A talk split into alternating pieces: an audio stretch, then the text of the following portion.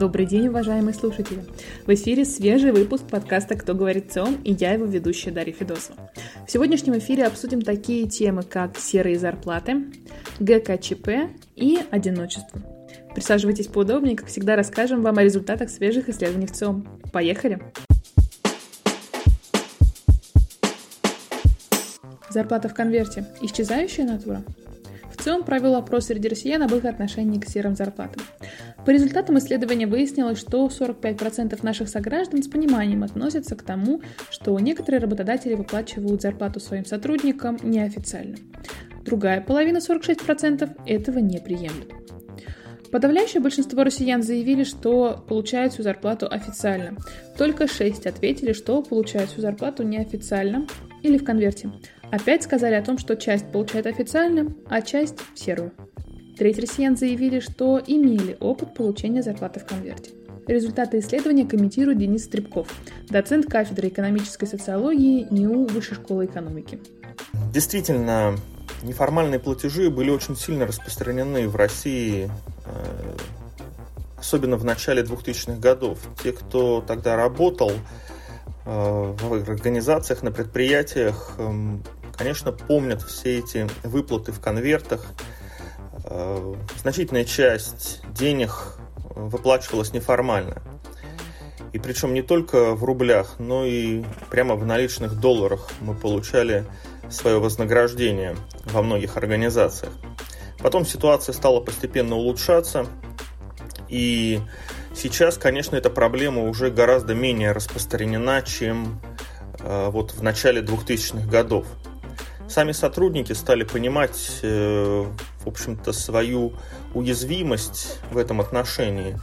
И если раньше экономия на налогах каким-то образом их стимулировала и поддерживала их интерес к этой неформальной деятельности, то теперь они видят, что у них появляются проблемы с получением кредитов в банках. Э, они не могут взять ипотеку или автокредит, потому что они не могут подтвердить свои доходы у них возникают проблемы с получением визы при выезде за рубеж.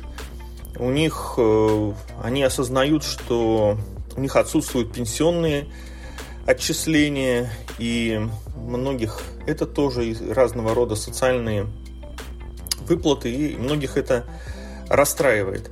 Поэтому здесь пошло движение к легализации со всех сторон, и, со, и сверху, и со стороны государства, и со стороны предприятий, которым это стало удобнее делать, и со стороны работников снизу. А, единственная группа, наверное, которая сейчас у нас подвержена высокому риску в плане неформальных платежей, это самозанятые.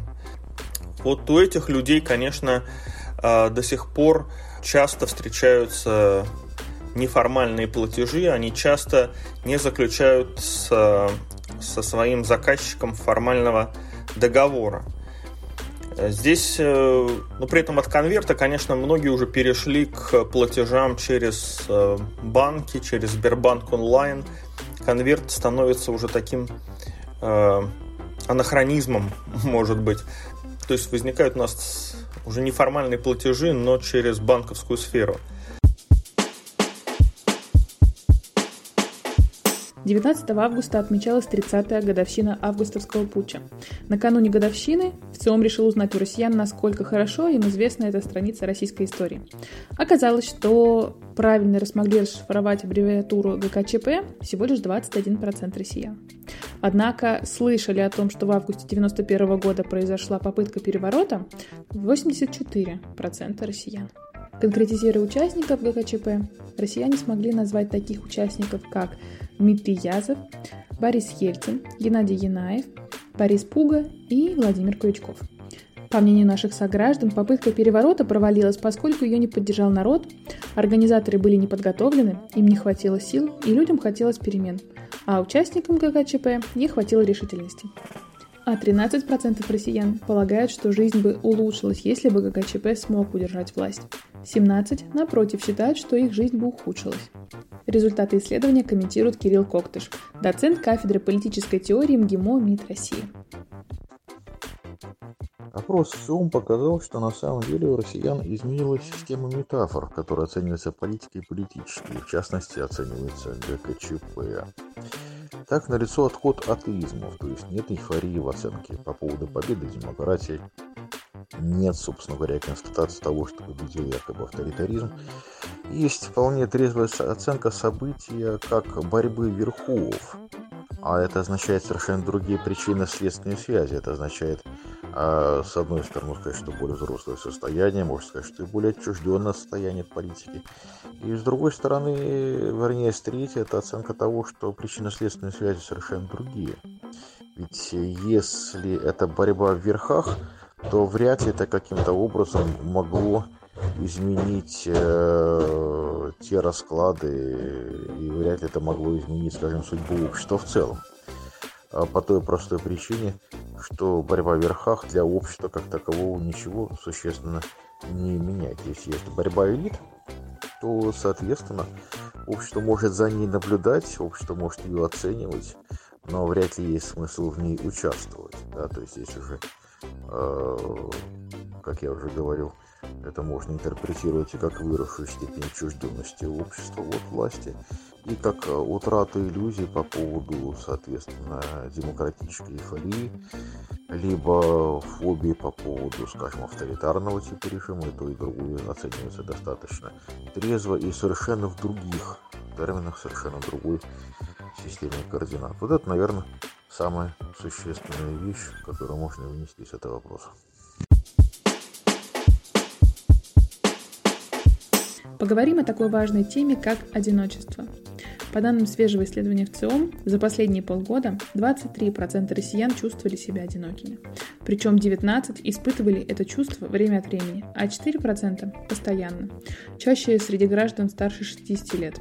Среди основных причин, по которым люди ощущали себя одинокими, россияне называли проблемы в семье и личной жизни, недостаток общения, одинокое проживание, отсутствие друзей и или единомышленников, а также потерю близких людей. А как же россияне справляются с одиночеством? Чтобы не испытывать этого чувства, наши сограждане в основном общаются с друзьями и близкими, смотрят фильмы, читают книги или играют в компьютерные игры. Треть занимается хобби или увлечениями, 28% погружаются с головой в работу, а каждый пятый занимается спортом. А вы чувствовали себя одинокими за последние полгода? Делитесь в комментариях.